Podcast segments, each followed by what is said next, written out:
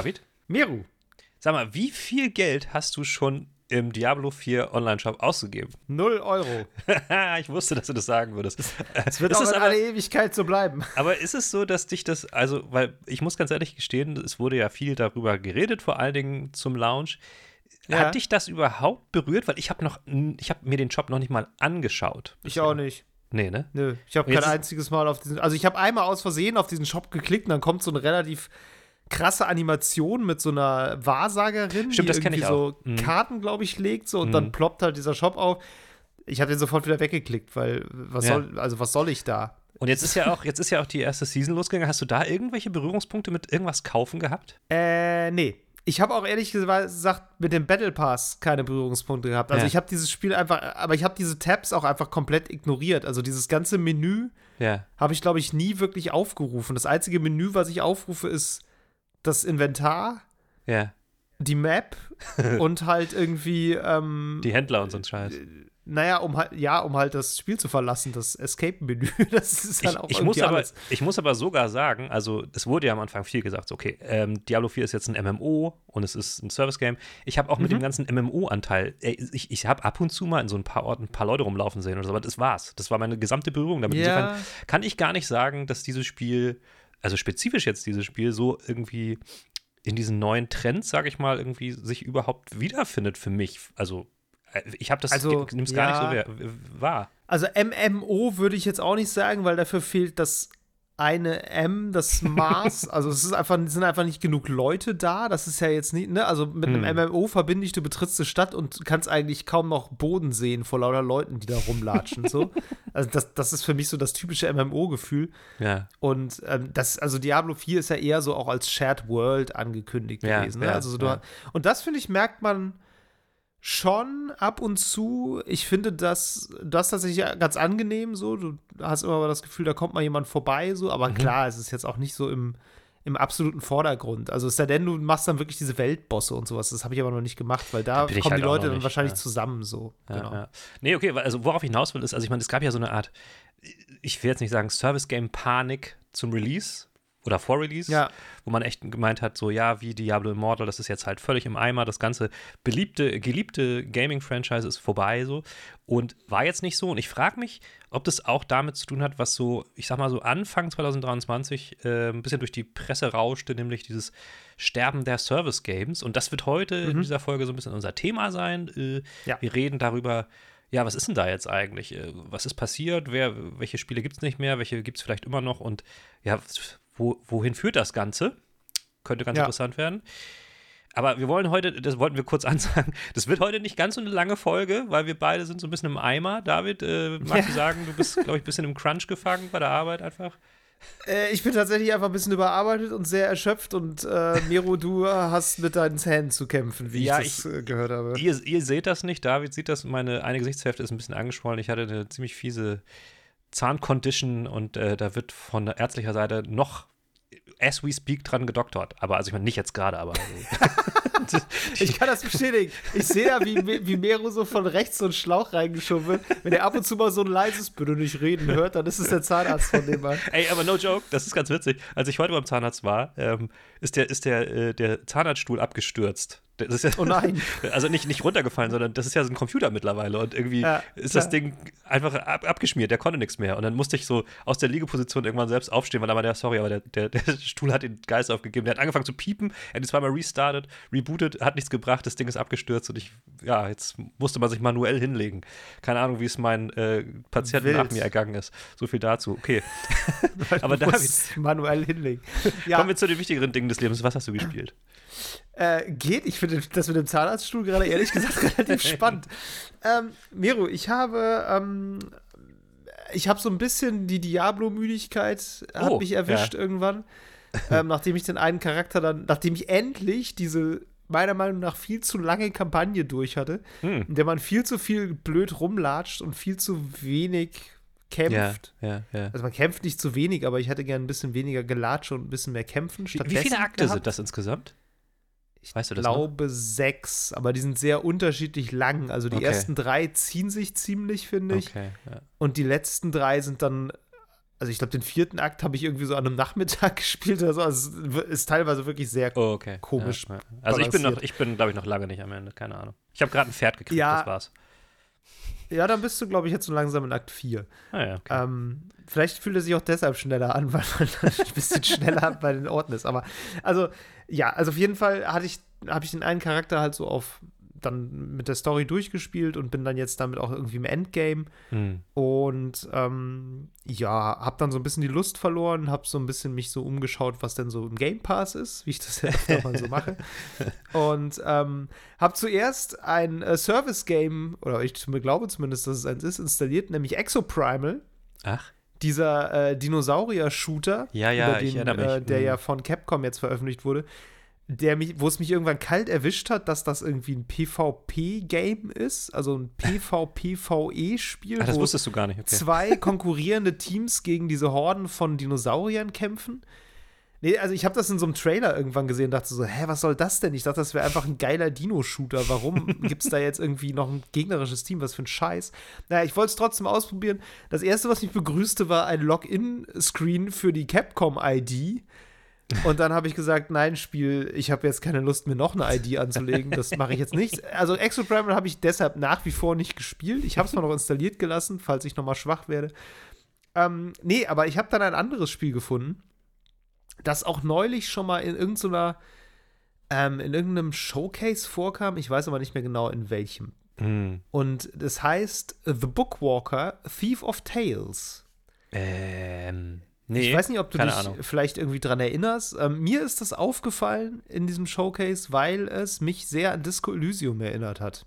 Okay. Vom ganzen Artstyle her. Also, das hat auch so einen leicht aquarelligen, so ein bisschen erdtönemäßigen Stil so okay. gezeichnet, auch so isometrische Perspektive. Also, so, es hat so einen sehr ähnlichen, sehr ähnlichen Stil zu Disco Elysium, finde ich. Okay, so. okay, okay. Ähm, ist ein Point-and-Click-Adventure aus der isometrischen Perspektive. Wie Disco Elysium? Im Grunde ja. Okay. So. ähm, es gibt tatsächlich Kämpfe, was relativ lustig ist. Also es gibt manchmal so rundenbasierte Kämpfe, mhm. die dann, äh, ne, die du so ein bisschen, ich ziehe jetzt mal immer XCOM als äh, Vergleich ran, aber es ist, es ist wesentlich simpler als XCOM. Also okay. es ist einfach nur ähm, ja, das sind eigentlich fast eher auch Rätsel, wo es darum geht, welche Attacke machst du und wie verkettest du die am besten, damit du halt den Kampf bestehst so. Mhm. Und ähm, das Ganze ist aber noch verknüpft mit so einer Rahmenhandlung. Und die ist ganz spannend. Also die Rahmenhandlung ist, du spielst, ein, spielst einen Autor, einen mhm. Buchautor, der irgendwie ein Verbrechen gegangen, begangen hat. Ich glaube, es wird nicht so genau gesagt, welches. Und ähm, dann wird ihm, glaube ich, so eine Art Schreibblockade aufgebrummt als Strafe. okay. Und die muss er dann aber irgendwie abarbeiten über 30 Jahre bei irgendeinem Verlag. Also, das ist so eine, so eine Art Dystopie, in der Schreiben irgendwie was super Wichtiges ist und Autoren irgendwie so ganz, ganz, ganz relevant sind. Alright. Und er macht dann aber irgendeinen so Deal mit so einem Unterweltboss.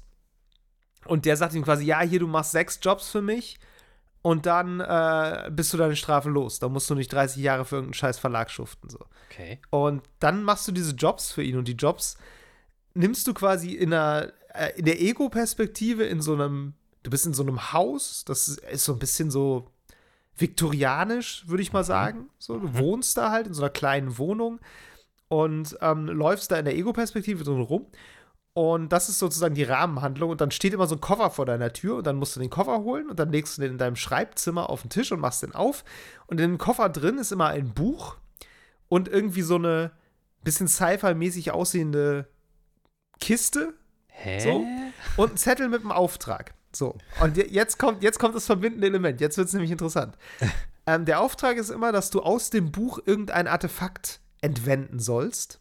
Und das musst du dann in diese Kiste legen. Und deine Fähigkeit ist, dass du in Bücher reintauchen kannst. Und du klappst dann quasi immer das Buch auf in Ego-Perspektive und dann gibt es so eine Animation, wie du durch so einen Strudel von Seiten fliegst und dann landest du in dem Buch. Und in dem Buch ist dann isometrische Perspektive und diese Disco Elysium-Optik. Und du bist dann so ein Typ, der auch irgendwie so ein, so ein Trenchcoat anhat und so ein, so ein Kopf, das sieht ein bisschen aus, als hättest du ein aufgeschlagenes Buch als Kopf. So Ach, mit dem Buchrücken vorne und so zur Seite so aufgeklappt. und dann halt die Augen so auf den Buchdeckel. Also sieht ein bisschen skurril aus, aber wer, es, wer denkt sich sowas aus? Ich, keine ja Ahnung, aber ist irgendwie ganz, ganz geiles Design tatsächlich. Also sieht, sieht echt cool aus. Äh. Ähm, das also super schönes Spiel so. Und ähm, ja, also es ist jetzt spielerisch nicht atemberaubend, sage ich mal. So, du hast dann, ähm, du hast halt diese typischen Point-and-Click-Sachen, ne? Du musst irgendwie da irgendwas einsammeln, um was anderes damit zu öffnen und dann äh, musst du halt irgendwelche Rätsel lösen und dann gibt es auch noch so eine, du findest so ein, so ein komisches Artefakt, wo so eine Stimme drin ist, die dir Tipps gibt. Ja, und pass auf, jetzt kommt's noch. Die Stimme trägst du dann in diesem Artefakt mit dir rum, das ist irgendwie so ein, so ein Zylinder aus Messing, so. Und es ist halt so ein bisschen, als hättest du so ein kleines Haustier dabei und die redet halt mit dir. Und ähm, die Stimme weiß immer, was in den Büchern passiert, in die du reingegangen bist. Und das heißt, manchmal kannst du den fragen, so, wie geht denn jetzt hier diese Tür auf? Und dann kann er quasi in dem Buch nachgucken, ob Aha. irgendwo steht, was das Passwort für die Tür ist, weil das vielleicht irgendwo in der Story vorkommt. So. Okay. Und es spielt halt ganz viel mit diesem, literarischen Kram. Ne? Dann hast du auch irgendwie manchmal so Gegner und dann versuchst du die zu überreden, dass du irgendwie, dass sie dich vorbeilassen, damit du nicht kämpfen musst. Und dann funktioniert das aber nicht, weil die halt im Buch einfach nur als wütender Mob beschrieben sind. Und dann können die auch nichts anderes. Die sind dann nicht empfänglich für irgendwie Vernunft, weil sie ein wütender Mob sind. Und dann können sie dich halt nur angreifen. So, so ist das dann halt immer erklärt. Und so ein bisschen sind auch die, die Stories ganz nett gemacht. Also jetzt gerade habe ich eine, ein Buch gespielt. Also, ne, du spielst halt immer ein, ein Buch, du gehst ja. da rein und machst dann halt diesen, diese Rätselpassagen und alles und spielst das quasi bis zum Ende und findest dieses Artefakt. Und meistens gibt es dann auch irgendwie so eine Gewissensentscheidung, wo du dann auch so ein bisschen lenken kannst, wie es weitergeht. Mhm. Und äh, danach nimmst du das Artefakt halt mit. Und ich war gerade in einem Buch, da musst du irgendwie so ein Artefakt aus einem Kraftwerk klauen. Und das Kraftwerk heißt irgendwie Thor. Und das Artefakt, was du glauben musst, ist Thors Hammer. Und es ist halt einfach ein Kraftwerk, wo du mit Thor, wo mit Thors Hammer aus der nordischen Mythologie irgendwie Energie erzeugt wird. Und alles in, diesem, in dieser Welt sieht halt so ein bisschen aus, so wie, ich würde mal sagen, so ein bisschen Science-Fiction-Sowjetunion. Aber es ist gleichzeitig nordische Mythologie.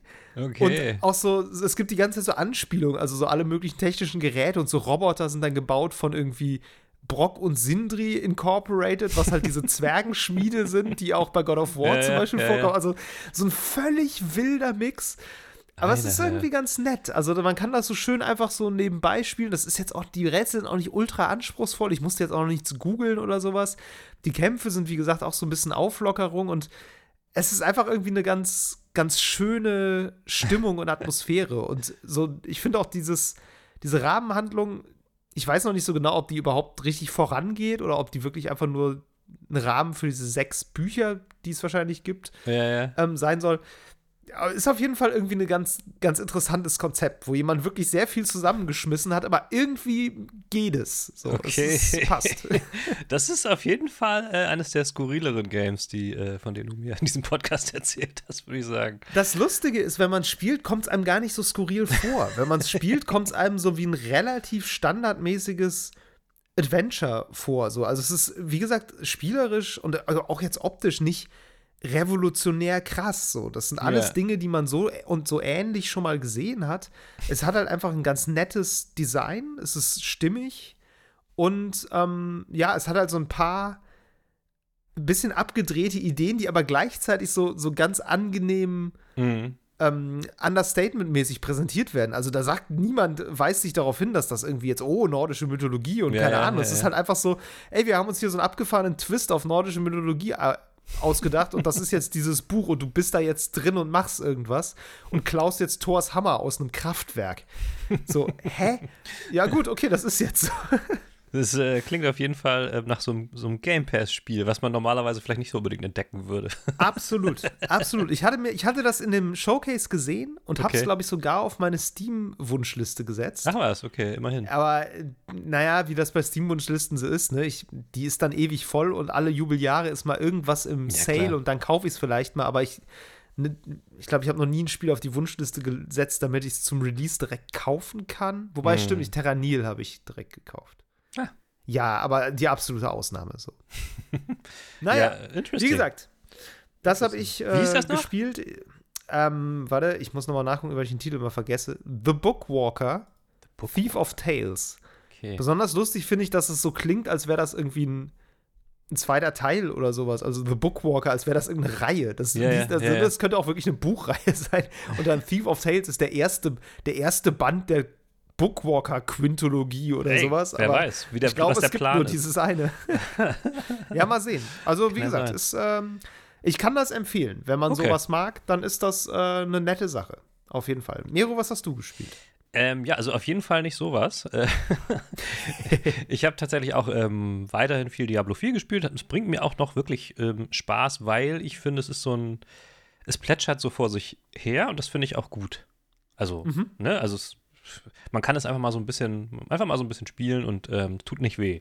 Ähm, ist eine nette Sache. Aber ich habe dann auch noch ähm, andere Dinge gespielt. Ich weiß nicht, ob du das mitbekommen hast. Es gab kurz Aufregung, Aufregung im Internet, weil äh, Whoopi Goldberg, die Schauspielerin äh, aus Hollywood, sich beschwert hat in einem Video, dass es Diablo 4 nicht für Mac gibt, weil sie Diablo immer auf dem Mac gespielt hat.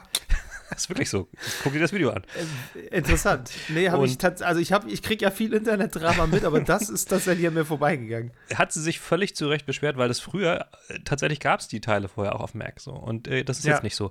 Äh, ich bin dadurch erst darauf gekommen, dass es das nicht auf Mac gibt. Ich habe ja ich habe einen Mac für die Arbeit, einen ziemlich guten sogar ähm, und ähm, dachte so ätzend, das wäre viel besser und ähm, habe dann mal geguckt, sag mal, was habe ich in meiner Bibliothek noch so, was dann doch auf Mac geht, was ich noch spielen kann. Ähm, mhm. Wir haben letztes Mal über ähm, Baldur's Gate 3 gesprochen. Das habe ich mir noch immer mhm. nicht gekauft. Ähm, aber ich habe ja ähm, Divinity Original Sin 2 und das geht auch auf dem Mac. Und ich habe nochmal mich zurückerinnert, ich habe es installiert und mich zurückerinnert, was wir besprochen hatten, dass du auch sagtest, ja, das bietet quasi so viel, dass es äh, irgendwie schon äh, äh, äh zu äh, anstrengend wirkt und mhm. ich kann das bestätigen, das ist tatsächlich so, wenn du da wieder einsteigst. Ähm, erstmal habe ich das Journal nicht ganz geschnallt, welche von diesen 60 Missionen muss ich überhaupt noch machen, welche nicht. Das ist nicht so gut angegeben. Ja. Und dieses Game hat unglaublich viele Modi, die du auch äh, aus der Pause heraus starten kannst, mit auch noch so einem so einem Baukastensystem, wo du quasi selber dann äh, eine Kampagne entw entwickeln kannst. Also das Spiel kann alles. Oh Gott. Ne? Das kann ja auch sogar ne äh, vier Spieler äh, Couch Koop und allem Krimskrams. Äh, ja, ja, ja. Dieses Game ist du halt kannst dich ja auch glaube ich hintergehen äh, ja, ja, genau. Couch Koop, ne? Das sind genau. so ganz wilde Mechaniken. Ja, ja. Und das das ist quasi komplett ein, ein durchentwickeltes Spiel. Also das, das, man hat echt wirklich ja. alles umgesetzt, was man in diesem Rahmen umsetzen kann. Was mich aber weiterhin auch positiv auf Baldur's Gate 3, 3 hoffen lässt. Ich glaube, das, das äh, ist immer noch das beste Studio für sowas. Ähm, das ja. habe ich ein bisschen gespielt auf dem Mac. Ähm, funktioniert auch super. Zieht halt aber relativ schnell den Akku meines Laptops leer, muss ich sagen. Mhm. Ähm, aber, aber ansonsten ist das, äh, ist das toll, weil man merkt halt auch keine Lüftung hat und es gibt kein Geräusch von sich. Das ist ziemlich nice. Mhm. Ähm, und ich habe Aber dann auch Nero, du wirst ja. lachen, ganz kurz. Ich, äh, ich habe das ganz vergessen zu erzählen, aber unter dem Eindruck unserer Rollenspielfolge letztes Mal habe ich tatsächlich auch Divinity Original Sin 2 nochmal installiert. Lustig. Und habe es tatsächlich auch nochmal gestartet und habe einen neuen Charakter von vorne angefangen. Ja. Ähm, einfach um nochmal so zu gucken, wie es so ist. Ja, ja, ja. Ähm, wollte ich nur gerade, also ich bin nicht weit gekommen und habe auch, glaube ich, nur eine Sitzung gespielt oder so, aber wollte ich nur gerade mal erzählen, jetzt wo du sagst, das habe ich ja auch gemacht. Ich hab, ja, siehst du, und ich hatte mich tatsächlich ähm, immer gedacht, nochmal von vorne spielen, never. Das, ich habe schon, ich glaube, ich habe schon 30 Stunden oder so reingesteckt. Ähm, mhm. Und dachte so, ey, ich fange jetzt nicht nochmal von vorne alles an. Ich kann diesen Anfang, diesen Prolog einfach nicht mehr sehen. Und dann habe ich es mhm. aber hingekriegt, du kannst einfach vom PC die Spielstände kopieren und auf den Mac einfach raufladen und es funktioniert so, ja, sofort. Gut, das, Fand ich das Steam-Dateisystem ist ja wahrscheinlich gleich. Ne, das ist nicht, das ist nicht Steam. Ich habe es über äh, GOG so. gekauft und das ist einfach deren eigenes System, funktioniert blendend. Ah, okay. So. Na gut. Ähm, okay. Genau, aber nicht nur das habe ich gespielt. Was ich nämlich auf Steam mir ja auch gekauft hatte, ich weiß nicht, ob ich das schon erzählt hatte, war dann nämlich Crusader Kings 3. Mhm. Und auch das funktioniert blendend auf Mac. Ähm, einfach so, mhm. nativ. Äh, und damit hatte ich auch noch mal sehr viel Spaß. Du weißt ja, ich stehe so ein bisschen auf diese wie nannten wir es letztens, so Story Generator Games, also wo, wo selbst ja. quasi ne, eine ne Geschichte geschieht. Ähm, ich habe wieder Irland übernommen Äh, Irland ist so, Irland ist in Crusader Kings so das, das was du als, als erstes nimmst, weil es halt relativ einfach ist. Es ist eine Insel, die nicht so groß ist. Mhm. Kannst du mhm. relativ schnell erobern. Habe ich on the fly mal die, kurz. Die, Erd die Erdnussflips oder den Ländern. sozusagen. Habe ich on the fly mal kurz Irland unterjocht, ganz einfach. Äh, und dann ist sofort mein Machthaber abgekratzt und sein Sohn ist so eine verdammte Nulpe gewesen, ähm, dass mhm. das ganze Reich in sich zusammengebrochen ist. Sein, äh, sein Halbbruder wurde von einem äh, schlechten Berater irgendwie so gesteuert, dass der irgendwie mein Reich gespaltet hat und ich jetzt muss, musste jetzt gegen den Halbbruder die ganze Zeit kämpfen. Dann hat der äh, König von England angefangen, mich zu mobben. Ähm, alles war ätzend, aber ich habe dann durch eine kluge Eheschließung es geschafft, mich äh, mit Nordfrankreich irgendwie äh, zu verbünden und habe jetzt mhm. so halb Irland und ein Viertel von Frankreich. Was ganz okay. nice ist als Ausgangspunkt, wenn man Europa irgendwie äh, erobern will, glaube ich. Das ähm, stimmt, ja kann ich, also Crusader Kings nach wie vor eines der genialsten Games, wenn man Bock hat auf so, so einfach dumme Geschichten. Also mein, mein Herrscher ist, glaube ich, jetzt bei einer Jagd, wo er, wo er sich profilieren wollte, hat er sich äh, irgendwie ähm, verletzt und, und humpelt seitdem und wird dem nicht mehr, wahr, äh, nicht mehr ernst genommen von seiner Frau, die ihn betrogen hat mit irgendeinem so anderen Machthaber. Ja, genau, mit dem, mit dem König von Frankreich hat meine Frau mich betrogen. Was? Und, ja, ja, und ich äh, muss jetzt gleichzeitig gegen ihn Krieg führen und meine Frau, ich habe sie nicht eingekerkert, weil ich dachte, ey, ich brauche halt noch einen, ich brauche halt noch einen Erben. Ich warte, solange ja. sie mir einen Jungen gebärt und dann kann ich sie immer noch einkerkern. Mal gucken. Ich liebe dieses Spiel. Es ist einfach so, Aber geil. Würdest du, würdest du sagen, du hast mittlerweile ein bisschen mehr verstanden, wie dieses Spiel funktioniert? Weil ich erinnere mich hm. so an, an frühere Gespräche zu Crusader Kings, wo du meintest, ich finde es immer total geil, aber ich habe überhaupt keine Ahnung, was da überhaupt abgeht. Doch, würdest du sagen, du hast es mehr durchschaut jetzt? Ein bisschen mehr schon. Also, es war damals tatsächlich so, dass das Tutorial noch nicht so ausgereift ist, wie es jetzt mittlerweile ist, wo sie schon ein bisschen länger dran sind. Da haben sie auf jeden Fall viel mhm. nachgebessert.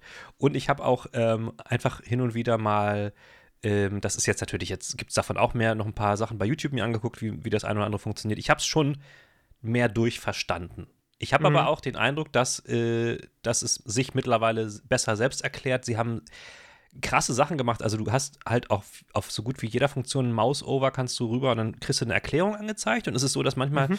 gibt es so Pop-up, so, so Boxen, wo so mehrere Informationen auf einmal auftauchen.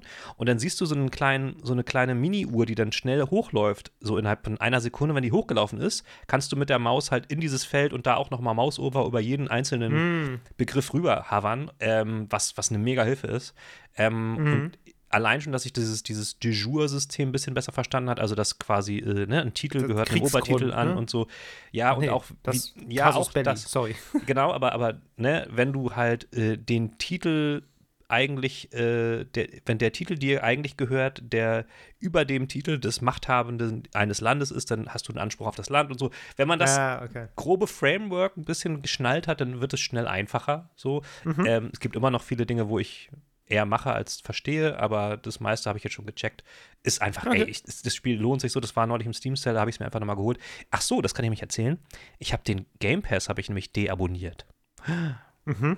Ja, ich okay. habe hab länger drüber nachgedacht. Ich, als jemand, der den immer nur mal verlängert und dann läuft er irgendwann aus und dann habe ich ihn drei Monate nicht und dann abonniere ich ihn wieder, bin ich so mittelmäßig beeindruckt. Ja, ja vielleicht, also bei mir ist es eher so, ich habe irgendwann gemerkt, ey, ich ich spiele die, ich installiere sie oft, ich spiele sie vielleicht mal kurz an, aber eigentlich spiele ich sie gar nicht so richtig. Ich habe genug andere Games, habe ich gedacht, so, ey, das Einzige, ähm, weswegen ich es noch habe, ist Minecraft, weil meine Kinder Minecraft immer gespielt mhm. haben. Und dann habe ich gedacht, ey, dann kannst du ja auch einmal Minecraft kaufen nochmal und dann brauchst du das, das Abo nicht zahlen. Was ein bisschen Psycho ist, weil ich habe schon mal, glaube ich, im Podcast erzählt, ich habe Minecraft jetzt ungefähr fünfmal gekauft, auf jeder Plattform einmal oder sowas, damit man miteinander spielen kann. Ich habe also quasi auf fast jedem, auf jeder Plattform besitze ich Minecraft. Mhm. Es ist ein bisschen bescheuert. Ähm, aber so ist es eben. Ich habe es auf iOS, auf Android, auf PlayStation, auf PC und weiß ich nicht. Bestimmt noch irgendwo anders. Eine Xbox-Version hast du vielleicht auch noch. Nee, habe ich glaube ich Aus, nicht. Einfach so. aber was ich dann, was ich eigentlich erzählen wollte, ist nämlich, das ist total crazy. Ähm, ich habe gemerkt, auch wenn das Abo ausgelaufen ist, kann ich die Spiele noch alle spielen, die ich noch installiert habe über ja, Game Pass. Das ist ja auch. Wahnsinn. Das verstehe ich das nicht. Das ist bei mir auch immer so. Ich verstehe das auch immer nicht und ich habe mich häufig gefragt, ob ich der Einzige bin, bei dem das so ist. Nein, Aber es ist nicht. gut, dass du das erzählst, weil solange das Spiel installiert ist, kann man das auch weiterhin spielen. Das ist völlig also, weird. Also es ist ein bisschen skurril. Also, da brauche ich nur mit, mit eine 600 Terabyte Festplatte holen, einmal genau. anmelden, alle installieren, fertig. Ja. Cool, mache ich. Gut, es kommt ab und zu ja auch mal was Neues rein, das müsstest du dann irgendwie dann vielleicht doch nochmal, aber grundsätzlich ja. Okay, ja, also herzlichen Glückwunsch, liebe äh, Hörerinnen und Hörer. Wir haben euch gerade sehr viel Geld gespart. Und ich würde Möglicherweise, sagen, ja. das ist ein prima Schlusswort, um ins Hauptthema Service Games Lass zu springen. uns das machen. Okay, wir sind ja immer der Podcast, David, der immer total up to date ist. Deswegen fangen wir auch jetzt an mit einer Service Game Folge, obwohl der große Hype, die Service Games werden sterben, so ungefähr im Februar, März dieses Jahres, glaube ich, losging. Ja. Ähm, wir brauchten aber etwas, um das Ganze zu prozessieren und uns ordentlich vorzubereiten. Deswegen kommt die Folge erst jetzt. naja, ich sag mal so: Service Games sind ja nicht verschwunden seit Nee. Februar, März. Es wird Nein. nur darüber gesprochen, ob sie das tun. Ja, Und ähm, ehrlicherweise ist die Antwort nein. nein, natürlich Also, die, ne, das ist, das ist eh klar. Aber Hm. ähm, ich glaube, dass wir am Ende eines gewissen Prozesses sind bei dieser Mhm. ganzen Kiste. Das glaube ich auch. Und der Ja. Prozess heißt Marktsättigung. Definitiv, definitiv. Man kann sagen, ich glaube, der, der, der Hauptpunkt, äh, wo, wo da halt drüber angefangen wurde, viel zu sprechen, war einerseits, als ähm, dann auch zugegeben wurde öffentlich, dass die Avengers quasi äh, eingestellt wird. Ja. Das war ganz witzig, ich habe mich nochmal dran erinnert. Es gab ja tatsächlich, also die Avengers waren ein Service Game von vorne weg, das war allen klar. Was komme ich nachher noch drauf zurück, glaube ich, ein Teil des Problems war. Ähm, Mhm. Und äh, mir ist dann eingefallen, dass sie einmal tatsächlich ja dann versucht haben, diese Cosmetics, die wirklich total belanglos waren, zu verticken. Sie hatten ein Torkostüm, das 14 Dollar kostet. Das war das gleiche Torkostüm, was es schon mal gab, nur ohne Helm. Ähm, und so haben die versucht, Geld zu machen. Wow. So. Ja, ja. In anderen Spielen ist das ein Haken im Optionsmenü. Ist so. Nee, und der andere Punkt, wo, wo das äh, Gespräch darüber groß losging, war, ähm, als dieses ähm, Suicide Squad-Ding kam. oh Ähm, ja. Da gab es oh diesen, ja. diesen Leak. Ähm, Suicide Squad, dieses Game, wird ja schon seit längerem irgendwie entwickelt. Wurde, das wurde mit so einem CGI-Trailer, glaube ich, zuerst äh, präsentiert, wo man nichts erfuhr Ja. über das Game. Und dann gab es irgendwann so einen Leak, wo irgendwie rauskam, das sei so das absolute Peak-Service-Game und da hatte keiner Lust drauf. Und dann haben sie gesagt, so, okay, wir machen noch mal, wir gehen noch mal zurück ans Reißbrett Mhm. und verschieben das auf unbestimmte Zeit, glaube ich. So. Und das waren so die, das waren so die beiden Ereignisse, die diese Diskussion so ein bisschen ins Rollen gebracht haben. Ob das das Ja, und überhaupt man noch könnte- braucht.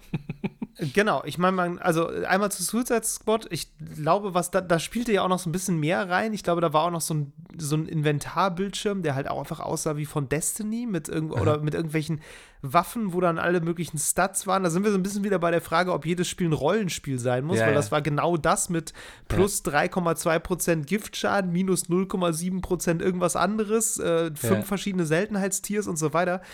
Und dann hattest du auch immer schön dieses, dieses Tab-Menü, wo du ne, oben durchschalten Aha. kannst. Und dann steht irgendwo da natürlich auch Shop. So, also da war dann allen klar, okay, es wird so ein Spiel. Also ich das muss ist ja sagen- mittlerweile auch Ich muss sagen, ich Klischee für diese, sich. diesen Leak habe ich selbst nie gesehen. Deswegen ähm, war ich auch ein bisschen enttäuscht zuerst, als ich das gehört hatte, weil ich fand so die Ja. Grundidee, die Grundidee so Suicide Squad und du bist ge immer gegen irgendwie so einen Helden unterwegs, fand ich eigentlich eine gute Idee. So. Ja. Und Ähm, ich fand das da auch, obwohl ich kein, also ich interessiere mich ja null für Superhelden und für, Mhm. wobei für DC vielleicht noch mehr als für Marvel, keine Ahnung, ist eigentlich egal. Ich interessiere mich gleich wenig, aber ich fand diese Suicide Squad Charaktere zumindest, Mhm. finde ich einigermaßen interessant. So, die sind halt irgendwie voll, völlig drüber, aber auf eine, finde ich, noch interessante Art und Weise. Das, Ja. Und Ja, ich muss auch sagen, ich ich, irgendwie- fand's, ich fand's damals halt auch deswegen so ein bisschen schade, weil ich per se gegen den Service-Game-Aspekt eigentlich nichts habe. Also ich Mhm. kann das nachvollziehen auch. Natürlich möchte man äh, ein Spiel haben, was man am, im besten Fall nicht nur einmal verkauft, sondern wo man dann im Nachhinein auch noch Geld ver verdient. So. Und Ja, ja. Spiele wie jetzt, wie wir es eingangs sagten, Diablo, da finde ich es halt auch einfach gar nicht schlimm, weil ich es nicht so merke. So. Ja, Ähm, ja. aber, und ich glaube, das ist jetzt ähm, bei so einem Spiel wie, wie Suicide Squad, und das war auch, finde ich, das Problem von Avengers, so, wenn ein Spiel halt von null auf nur darauf aufgebaut ist und nicht, wie viele andere Spiele am Anfang erstmal so das schaffen, eine Playerbase aufzubauen, ähm, ne? Erstmal, erstmal so Ja, schaffen, einen ja. relativ lange zu halten. Und zwar nicht nur eine Kampagne lang, sondern vielleicht dann auch noch ein bisschen länger einem das Gefühl geben, okay, es gibt dann auch noch ein Endgame und so. Ich kann das auch so ganz cool spielen. Ich habe Spaß und meine Freunde sind auch da. Ähm, und dann spielen wir es meinetwegen auch länger, wenn dann sowas wie ein Battle Pass kommt. Wenn es nicht so ist, sondern wenn es sofort von 0 auf 100 direkt dir das Gefühl gibt, ey, bam, hier bitte kaufen, ähm, dann ist das für mich direkt so, ein, so, ein, so eine Red Flag, wo ich denke so, oh, ja, weiß ich nicht, ähm, muss ja nicht. Ähm, ja, das, ähm, das Problem ist letztlich, ich, ne, wir, wir haben irgendwann die letzte Folge über Anthem gemacht, aber ich glaube, heute ist die Zeit gekommen, uh. wo ich nochmal bei Anthem reden kann. Ja, ja, ja, ja. Ähm, weil das, also bei Anthem ist mir das zum ersten Mal so richtig bewusst geworden, was es heißt, wenn ein Spiel wirklich von Anfang an so darauf getrimmt ist, mhm. im negativen Sinne. Mhm. Weil Anthem hatte ja das Problem, es hatte eine super kurze, relativ lahme Kampagne und dann hat es noch irgendwie so ein bisschen Endgame, was aber teilweise auch nur so recycelter Content aus ja. dem aus der Kampagne war so. Mhm. Und das führte halt sehr schnell dazu, dass man das Gefühl hatte, zu Recht, das Spiel ist nicht fertig. so. Ja. Ja. Ähm, und das hat quasi so eine so auf, auf einer übertriebenen, extremen Weise nochmal klar gemacht, ähm, was an diesem Service-Gedanken dranhängt. So dieses, ne, wir machen das, wir entwickeln das so mit der Zeit immer weiter und machen das später fertig. So. Mhm. Ich finde, so Service-Game-Sachen funktionieren immer relativ gut, oder mhm. nicht immer, aber tendenziell relativ gut bei rundenbasierten Spielen. Okay. Die halt einfach nicht dieses Problem haben, dass sie dir so eine eine, eine Kampagne oder eine Story geben müssen. So, also nimm, nimm, nimm irgendeinen Battle Royale Shooter. Mhm. Das ist, sind die perfekten Service Games. Ach so meinst du? Du hast das, immer ja. die, mhm. ne, also, äh, rund, also rundenbasiert im Sinne von, ne, ja, ja. ist eine Spielrunde. Du spielst so. das eine Viertelstunde, dann ist die Runde vorbei, dann geht die nächste los. So. Für sowas ist Service eigentlich eine ziemlich gute Idee. Wir haben schon viel über Fortnite gesprochen, die machen das sehr gut, die schaffen es halt, ne, trotz dieser eigentlich sehr konzentrierten, in sich abgeschlossenen Sache, schaffen die es da irgendwie ähm, das frisch zu halten und interessant zu halten. So. Ja. Also und ähm, das ist halt schwer mit einem storygetriebenen Spiel, weil das eigentlich nicht zusammenpasst. Mhm. Und ich warte ehrlicherweise immer noch ein bisschen darauf, dass jemand es mal schafft, dieses Episodenhafte, was zum Beispiel Telltale Games ja gemacht haben, mhm das mal in ein vernünftiges Service-Game umwandelt. Weil ich habe das bei Anthem damals schon gesagt, ich hätte Anthem wesentlich geiler gefunden, wenn das nicht so versucht hätte, so eine klassische Story durchzuerzählen, sondern wirklich dieses Freelancer-Ding, man hieß ja da Freelancer, ne? Ja, man ja, war stimmt, ja so ein stimmt, ja. Typ mhm. im Mac-Anzug und hat quasi so Aufträge gemacht. Wenn sie das ernst genommen hätten mhm. und wirklich gesagt hätten, okay, mhm. Service-Game, es kommt jetzt alle drei Wochen mhm. eine neue Kurzgeschichte raus. Mhm, mhm, und dazu vielleicht irgendwie ein. Dazu gibt es so ein paar Spielmodi wie ein Horde-Mode und ne, so, so klassische mhm. Sachen, die du halt irgendwie PvE gut spielen kannst. Und alle paar Wochen kommt eine kurze Zwei-Stunden-Kampagne, wo du irgendwie wieder wie so ein, wie so ein Groschenroman von der Supermarktkasse wo du irgendwie so eine kleine Geschichte erzählt bekommst, die dann im Großen und Ganzen halt irgendwie vielleicht auch noch eine große Sache weitererzählt. Und das wäre ein Service-Game-Ansatz, den ich verstehen würde für ein storygetriebenes Spiel. Und das ist das große Problem, glaube ich, wo viele Leute auch keinen Bock mehr drauf haben, weil das einfach nicht passiert. Muss man ja sagen, ist aber auch so ein bisschen das, was Avengers eigentlich vorhatte, ne? Also das wollten die ja, ja haben machen. sie aber auch nicht gemacht. Sie haben es nicht, nicht geschafft, weil das Spiel halt so unfertig ja. war, dass sie halt ja. diese ganzen äh, DLCs erstmal auf ewig äh, verschieben mussten, damit sie irgendwie diesen, diesen, diese, das Grundspiel erstmal zum Laufen bekommen. Das ist, meinst du ja schon, das ist ein großes Problem, dass viele ähm, denken, ey, wir machen ja eh ein Service-Game, wir machen ja eh ständig Updates, dann, oder ich weiß nicht, ob ja. sie das denken, das ist jetzt von mir einfach so Nein, aus der Luft das denkt, das denkt niemand. aber die, aber äh, ne, sie, sie, haben, sie haben natürlich viel, viel Druck von den Publishern, die wollen dann loslegen, pipapo, und ähm, kommen dann halt, kommen dann halt irgendwie äh, raus, obwohl noch gar nicht irgendwie alles so läuft, wie es laufen muss. Und vor allen Dingen, glaube ich, muss man bei solchen Launches auch dann natürlich zum Teil eh davon ausgehen, dass sich vieles noch verändert, ähm, weil ja. es immer darauf ankommt, wie wie funktioniert das im Live-Betrieb überhaupt so. Ähm, aber ich wollte noch mal darauf zurückkommen, was du eben meintest mit diesen, mit diesen Rundenspielen. Ähm, ich glaube, was auch noch ähm, äh, äh, ähm, so Games wie Fortnite wirklich in die Karten spielt, ist halt sowas wie diese Seasons, also dieses Saisonmodell, wo du dann wirklich dann auch noch mal in einem größeren Abstand noch mal so eine Art Soft Relaunch hast. Ja, ne? ja. Das ist natürlich dann auch was, wo du dann sagen kannst, okay, manche Sachen schieben wir jetzt erstmal auf. Die machen wir jetzt nicht sofort ja. neu, sondern das machen wir dann in einem Jahr oder in einem halben Jahr so. Und das sind so Sachen, die, die ganz cool sind. Und das große Problem bei all diesen Games ist, dass diese Prinzipien wie, sagen wir mal, ein Battle Pass oder auch so, eine, so ein Season-Modell muss halt zu einem, zu einem gewissen Anteil und auf eine gute Art und Weise FOMO erzeugen. So, ne? Ich ja. muss das Gefühl haben, so, ey, ich habe jetzt zwar ein paar Monate nicht mehr reingeguckt, aber ich, ich will jetzt noch mal, ey, da, passiert jetzt was. Das wird jetzt doch wieder ganz cool. Ich muss mir das noch mal angucken. Und das schaffen ja. viele von diesen Spielen nicht so einfach. Also ähm, ich habe zum Beispiel auch, ich meine, wenn du so willst, Marvel Snap, was ich ja auch noch, habe ich übrigens auch sehr viel mhm. gespielt, habe ich vergessen zu erzählen. Mhm. Ähm, die haben auch einen Battle Pass, beziehungsweise die haben, ähm, das ist auch ein Service-Game letztlich.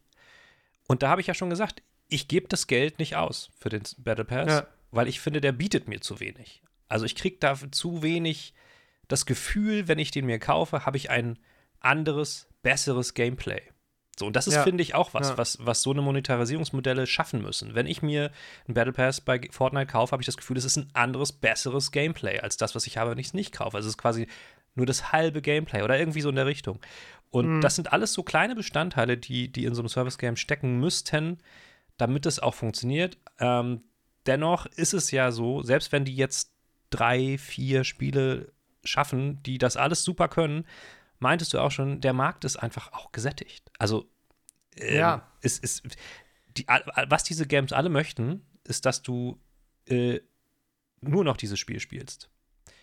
Und das, das macht ja. niemand. Und es wird auch ja. nicht funktionieren, dass, äh, dass es vier von diesen Spielen gleichzeitig in mein Leben schaffen. Also nee, genau, das, ist genau das Ding. Also Zeit ist sehr begrenzt. Ich, das ist so ein bisschen die, was, wo ich, also gerade bei neueren Service-Games, wo ich mich das immer mehr frage, so ist das eigentlich noch das Ziel? Weil ne, es gibt diese Platzhirsche, also da, wir haben ja eine krasse Konsolidierung da und auch, wie ja. gesagt, eine Marktsättigung. Ne? Also du, du hast mittlerweile einfach die großen etablierten, so die sind, das sind auch seit Jahren die gleichen. Ne? Ja, das ist ja. irgendwie sowas wie League of Legends, das ist sowas wie Counter-Strike, das ist sowas wie GTA 5, das ist sowas wie Fortnite, ähm, ne, weiß nicht, PUBG. Naja, Warzone. Also ja, Beispiel. doch, eigentlich auch noch auf Warzone, so, ne? Das sind so seit Jahren die großen Dinger. Mhm. Und, weiß nicht, Destiny gehört eigentlich auch so ein bisschen ja, dazu. Ja, ja. Und ähm, so, das, da, da ist auch nicht groß dran zu rütteln. Denen geht es auch nie, glaube ich, mal wirklich schlecht. Apex Legends gehört da auch auf jeden Fall rein. Ne? Also es sind alles Spiele, die sind jetzt seit fünf Jahren oder vielleicht mhm. sogar noch länger im Fall von GTA, ähm, sind die irgendwie an der, an der Spitze da und die halten sich und die haben ihre Spielerschaft und die behalten die auch. Da gibt's, eben, da eben. besteht jetzt keine Gefahr, dass die irgendwie eingestellt werden. So, es sei denn, die hören auf, Updates zu machen. Aber warum sollte man das tun, wenn man ein paar hunderttausend Spieler hat? So, das ist ja Quatsch. So, entsprechend ähm, hast du diese Platzhirsche und da ist es, glaube ich, wirklich so ein bisschen das Ding. World of Warcraft gehört auch dazu, sorry. Ähm, ähm, das Ding, ähm, dass das wirklich Leute, äh, Spiele sind, die Leute fast nur spielen. Die ja. spielen ein Spiel. So. Ähm, und bei sowas wie Suicide Squad, ich weiß, ich ganz ehrlich, ich kann mir nicht vorstellen, dass da jemand die Vorstellung hat, dass das das einzige Spiel wird, was Leute spielen. Und das ist das, weshalb ich diesen Service-Game-Ansatz da manchmal auch einfach nicht mehr verstehe. Ja. Weil ich mir denke, warum sollte jemand denn, also dieses Spiel wirkt von außen auf mich immer schon so klein auf eine Art, weißt du? Also mhm, mhm. Destiny ist, du hast das ganze Universum mit ja. tausend Planeten und da kommt ständig irgendeine neue krasse Bedrohung und wuh, heftig. Ja. So, so, und äh, ne, Warzone ist halt hier jede Runde was anderes. Das ist eine mhm. andere, andere Art von Spiel, aber auch ein Service-Game. Und Suicide Squad ist halt, ja, es gibt halt irgendwie diese Story von diesen komischen Outlaw-Typen und dann gibt es halt noch die Justice League und die sind jetzt böse und also das war es dann aber auch irgendwie, weißt du, also da denke ich mir so, ja, wie, wie, bis wohin willst du das denn erzählen? Also wie lange soll dieser Service laufen? Soll ich mir das jetzt zehn Jahre angucken oder was ja. soll denn da passieren? Ja. Und deshalb, das ist sowas, was ich nicht zusammenkriege im Kopf. Bei Diablo zum Beispiel kann ich es noch, kann ich wieder verstehen. Die haben gesehen, Diablo 3, äh, das lief auch jahrelang. So, das war ja noch nicht noch. mal, also. ja, ne, das waren ja noch nicht mal Service Games in dem Sinne. Deshalb ja. der Schritt zu sagen, okay, komm, wir monetarisieren das Ding jetzt durch und äh, wird schon genug abfallen über die Jahrzehnte, dann klar, macht total Sinn, das kann ich verstehen, aber bei sowas jetzt wie diesem Suicide Squad Spiel oder auch zum Teil wirklich noch bei Anthem und bei Marvel's Avengers auch. Ja. Ich weiß nicht, was der Gedanke dahinter ist, das als Service Game zu machen. Und ich glaube, dass das das Problem ist bei vielen neueren Service Games. Die wollen das irgendwie, hm. aber gleichzeitig geht es nicht so wirklich darüber hinaus über ein in Tabs organisiertes Menü und einen Ingame-Shop. Ja, ne? Weil da gibt, ja. es gibt keinen Grund dann, jahrzehntelang einen Plan für zu machen.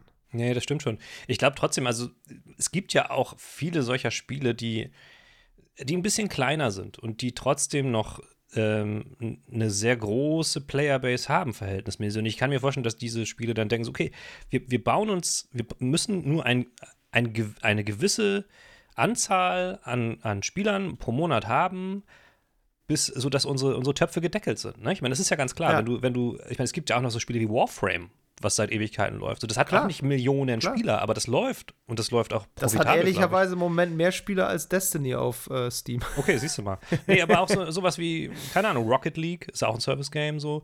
Ähm, das hat über Jahre einfach konstant Spieler. Und ein gutes Beispiel, da habe ich sogar noch mal nachgeguckt, ist zum Beispiel EVE Online.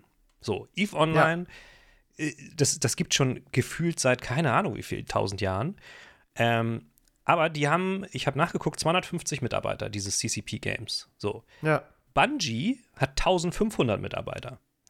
Ja. Natürlich muss Destiny viel mehr Geld abwerfen, damit diese 1500 Leute zu essen haben. Klar. Wenn du ein 250 Mitarbeiter-Team hast, dann musst du auch nicht Milliarden verdienen. Dann kannst du. Ja, wobei die wohnen in Island, das ist teuer. Also.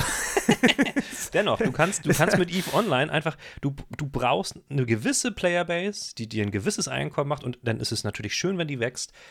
Aber du weißt so, wenn, wenn, du, wenn du so deinen, deinen Platz kennst, weißt du, wenn du weißt, so, okay, ja. auf dem Level operieren wir, dann ist das cool. Und ich kann mir vorstellen, dass solche Leute wie Warner Brothers, die mit Suicide Squad eine krasse IP haben, sich denken, ey, also, das ist ein, das ist ein äh, Businessplan, so. So und so viele Leute haben wir im Team, die dann das Spiel betreuen und wir brauchen so und so viele Leute als Playerbase, dann läuft der Laden. Und wenn wir dann ein bisschen mehr haben, ja. dann wird es immer besser. Also, so werden die rechnen.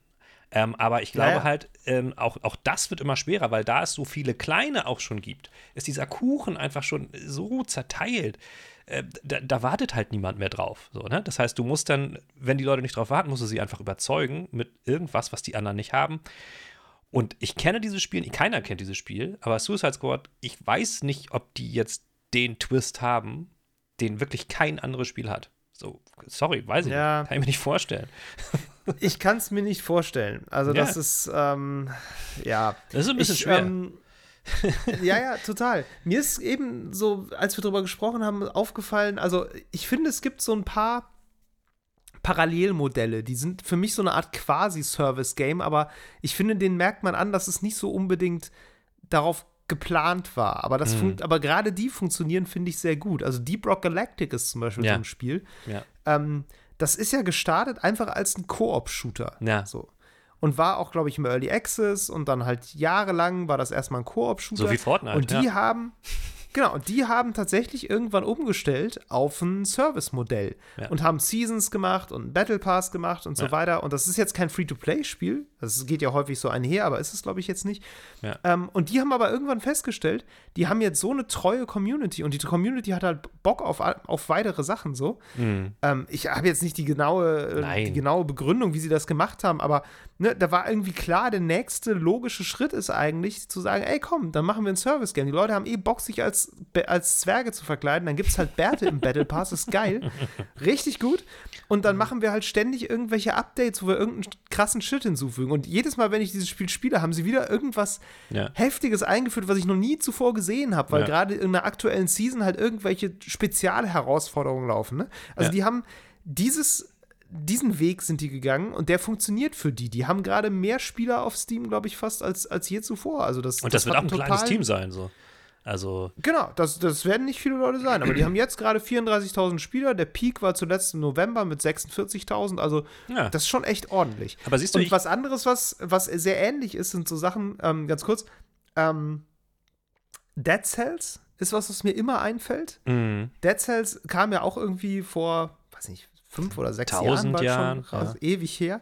Äh, dieses Roguevania mhm. war auch einfach ein in sich geschlossenes Singleplayer-Spiel erstmal. Und die haben dann aber angefangen, ja irgendwann das immer weiterzuentwickeln. Die haben sogar, das ist ja so eine ganz interessante Story, weil das so ein französisches ähm, Kollektiv ist, was irgendwie äh, so, so ganz spannend unhierarchisch strukturiert ist. Mhm. Und die haben dann haben tatsächlich, glaube ich, eine eine Firma quasi ausgegliedert aus diesem Kollektiv und die funktioniert, glaube ich, auch normal, also nach typischen kapitalistischen Gesetzmäßigkeiten. Die heißt auch, glaube ich, Evil Company, lustigerweise. Oder Evil Empire oder so.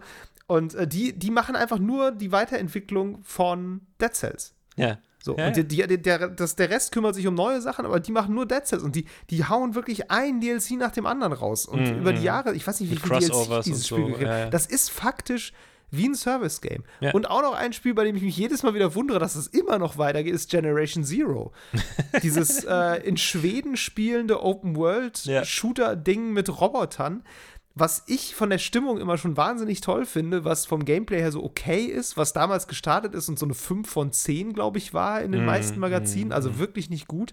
Aber das spielen auch immer noch regelmäßig um die 2000 Leute. Ja. Und das reicht. Und die haben neulich noch irgendein Update rausgehauen, wo ich dachte, was, die entwickeln das immer noch weiter?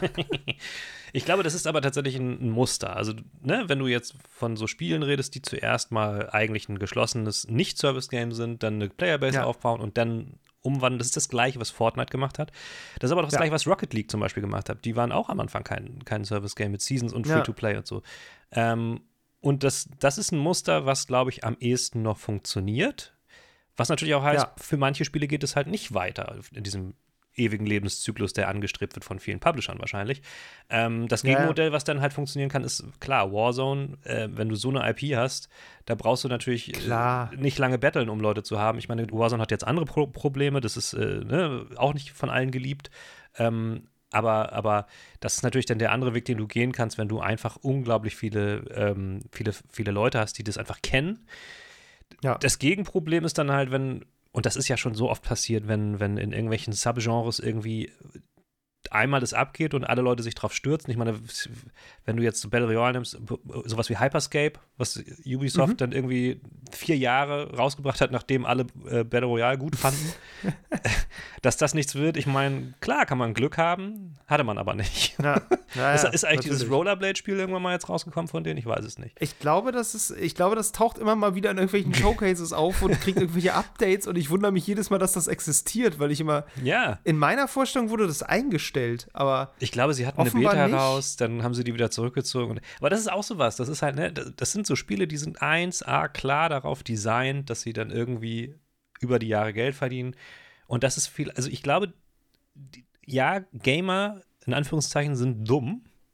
Das ist auch so, aber ich glaube, ein bisschen durchschauen sie das mittlerweile schon, was da, was, was da gemacht wird. Was ist denn das für eine Aussage? das ist seltsam, absolut. Ne, Im Sinne von die Gamer, in Anführungszeichen, du weißt, äh, äh, die Leute, die sich als die Gamer identifizieren. Ja. Ich, also mir fallen da ganz viele andere, äh, andere fragwürdige Dinge im, im Gamer-Mindset ein, aber tatsächlich ist das wäre das wär jetzt nicht auf meiner Karte gewesen, dass ich sage, so die, die hinterfragen Geschäftsmodelle zu wenig, weil Service-Games ablehnen ist ja wirklich ein ist ja wirklich fast das ist ein, Sport. Reflex. Und ich muss, genau, es ist ein Reflex und ich muss fast sagen, die Dummheit ist fast eher, das so reflexartig abzulehnen, weil ne, diese ja. ganzen Spiele, über die ich eben gesprochen habe, die mal anders gestartet sind und sich dann zum Service-Game gewandelt haben, ja. ich finde das per se eigentlich nicht schlecht. Weil wenn nee, ein Spiel das kann nicht. und ich und das Studio was davon hat und du gleichzeitig Leute hast, die Bock auf das Spiel haben und die das immer weiterspielen wollen und du denen quasi jetzt ermöglicht, das ja. immer weiter zu spielen, das ja. ist ja was Gutes. So, ja, also es ist doch schön, wenn Generation so. Zero für die 2000 Leute, die das regelmäßig spielen, immer noch ein neues Update kriegt, wo es noch irgendeinen abgefahrenen Kram gibt. So, also das finde ich eine total gute Entwicklung eigentlich. Gut, das, das hat, hat Schattenseiten, ne? Die Kehrseite ist, dass es jetzt bei jedem Spiel, das rauskommt, irgendwie die Erwartung gibt, ja, ja. wenn es gut läuft, dass das ewig weitergeht. So, das, das ist natürlich schwierig. Das ist eine Kommunikationsfrage. Das glaube ich aber nämlich auch, dass das mittlerweile, und das ist eine Theorie von mir, ich glaube, es gibt Spiele, wo das, äh, wie soll man sagen, äh, im Ansatz untergebracht wird auf, auf, für den Fall das. Ich nenne das ja. jetzt mal so, so Schläfer-Service-Games.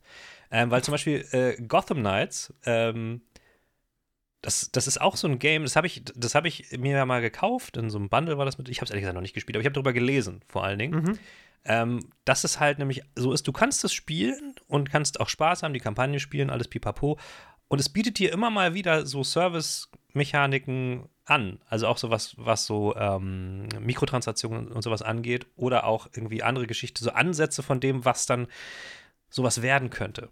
Aber du kannst mhm. das ignorieren im Game. Und ich glaube, das ist ein bisschen absichtlich so angelegt, weil wenn die gemerkt ja. hätten, okay, das funktioniert voll gut. Die Leute haben da total Bock drauf, auch äh, so zu interagieren miteinander, so online, pipapo, hast du nicht gesehen und diese ganzen Ansätze wahrzunehmen, dann können wir relativ einfach das aufbohren, freischalten und daraus das komplette Ding machen. Und ich glaube, das ist meine Theorie, dass einige, vor allen Dingen natürlich die großen Studios, sowas mittlerweile so angehen könnten. Dass sie sagen, so, okay, wir, ja. wir, wir, schaffen zumindest so die, die, die, die Docking Points, wo wir dann ja. davon ausgehend mehr drauf machen können, wenn es abhebt aus irgendeinem Grund.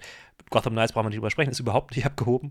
Ähm, ich wollte auch gerade sagen, Redfall war auch so ein Fall, ne? Das war ja, ja genau. auch im Grunde am Reißbrett konzipiert als Service-Game und ähm, da haben sie dann ja wieder alles rausgenommen, was groß servicemäßig war, mm, weil sie mm. festgestellt haben, das Spiel wird sowieso nicht gut und wenn wir das noch drin haben, dann steigen uns die Leute vollends aufs Dach. Ja. Das können wir überhaupt nicht gebrauchen. Ich glaube, dass Aber du modular du sagst, sowas, sowas ganz gut aufbauen kannst ja. eigentlich. Und das ist eigentlich das, das Schlauste. Das finde ich sehr interessant. Das finde ich sehr interessant, weil vielleicht ist das, also um mal so ein Halbfazit zu ziehen, vielleicht ja. ist das auch die Zukunft dieses Modells, dass man halt nicht so sehr versucht, von vornherein auf Teufel komm raus ein Service-Game zu machen, mhm. sondern eher sich wirklich äh, darauf konzentriert, das Kernspiel vernünftig zu machen und dann halt an allen Ecken und Enden Öffnungen zu lassen für ja. solche eventuellen Service-Bestandteile, falls es gut läuft und die Leute mehr wollen. Aber das ist ein wirklich schwieriger Spagat, finde ich, weil dafür musst du es gleichzeitig geschlossen genug machen, dass Leute, die einfach nur ein Singleplayer-Spiel zum Beispiel spielen wollen, zufrieden sind. Ja. Und du musst es dann aber gleichzeitig offen genug lassen, dass Leute denken können, so, oh, da hätte ich jetzt voll gerne noch mehr von. Ja. Ich will gerne noch mehr von dieser Art Kampf oder noch mehr ja. von dieser Art Story, ja. sodass du dann halt anfangen kannst, das reinzupatchen. Und letztlich ist das nicht viel anderes als eine klassische DLC-Strategie, mhm. nur vielleicht mit klein, feingliedrigeren DLCs. Es ist natürlich wichtig, dass, dass es nicht so rüberkommt, wenn du es dann machst, dass die Leute jetzt sagen so, okay, jetzt wollen sie uns doch voll abrippen. Also da musst du halt, ja. das ist, glaube ich, ein sehr, sehr, das ist ein Balanceakt und es ist wahrscheinlich auch nicht, ja. auch nicht so einfach, weil du musst ja, also ich meine, so ein, so ein Game Design ist ja eine, eine sehr komplexe Theorie. So. Ja. Und das ist ja auch ein Kartenhaus irgendwo. Und, und wenn du ja, dann da so Teile so halb dir ausdenkst, die du aber dann nicht weiter verfolgst. Das, ich meine, das, ich bin kein Game Designer, ich glaube, das, das ist wahrscheinlich schon möglich, aber das macht es natürlich schwerer und schwerer heißt vor allen Dingen teurer in der Produktion.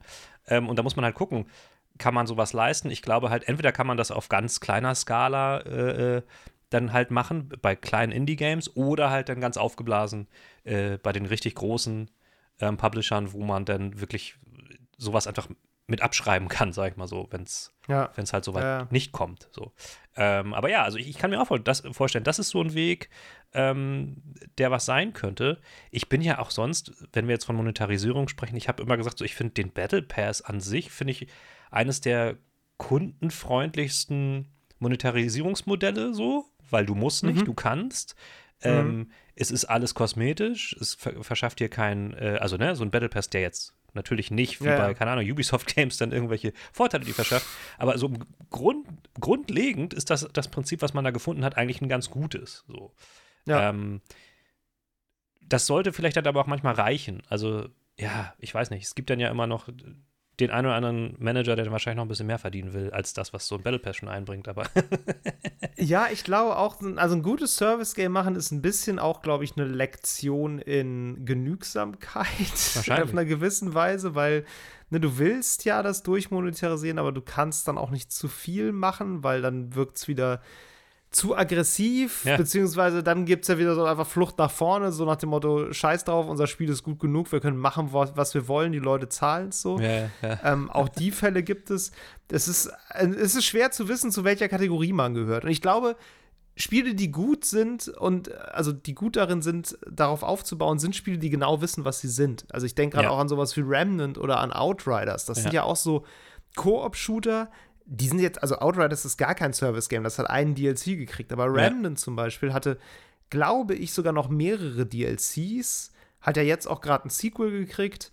Ähm, das ist auch kein Service-Spiel in dem Sinne, aber das wäre das wär auch so ein Spiel, wo ich es mir vorstellen könnte. Mhm. Weißt du, wo sie sagen so, okay, das läuft gut, die Leute haben da Bock drauf. Wir mhm. haben hier auch diese ganz bequeme Mechanik mit diesen Portalen in andere Welten. Wir mhm. können einfach eine neue Map designen und ein Portal aufstellen. Da gibt es einen Ladebildschirm und dann sind die Leute im, ne, im neuen DLC ja, oder ja. In, in der neuen Season oder wie auch immer.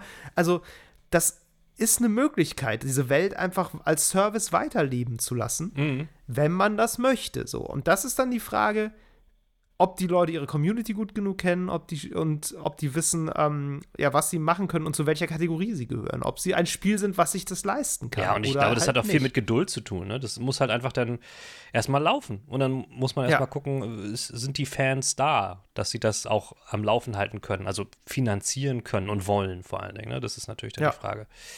Ja, ja, das sehe ich genauso. Ähm, abschließend noch, äh, deine persönliche Meinung würde ich gerne wissen. Würdest du Destiny 2 als ein gutes Service-Game bewerten, weil du es viel spielst, auch im Sinne von Monetarisierung? Funktioniert das so gut? Ist das, ist das gut oder? Ähm, ja, gibt ja zwei Perspektiven. Also, ich, also aus Bungie-Sicht funktioniert die Monetarisierung, glaube ich, sehr gut. aus Sicht von jemandem, der es spielt, muss ich sagen, ich finde es manchmal ein bisschen, bisschen frech. So, also klar, ne, man kann von einem Free-to-Play-Spiel jetzt nicht erwarten, dass man auch alles umsonst kriegt. Insofern, also diesen Battle Pass zu kaufen, das finde ich auch okay. So, ne, es gibt dann ja. diesen, der heißt da ja Season Pass, das sind 10 Euro, du hast dann 100 Tiers und du hast dann auch noch immer so eine saisonale Aktivität und saisonale Story. Also du kriegst schon was gut geboten für so eine Season. Also ich zahle mhm. regelmäßig da alle drei Monate mal 10 Euro. Mhm. Ich setze auch immer mal aus, die aktuelle Season habe ich gar nicht gespielt, aber ne, so ich zahle immer mal wieder diese 10 Euro und spiele dann halt die Season, diesen Pass durch und habe da auch immer sehr viel Spaß bei.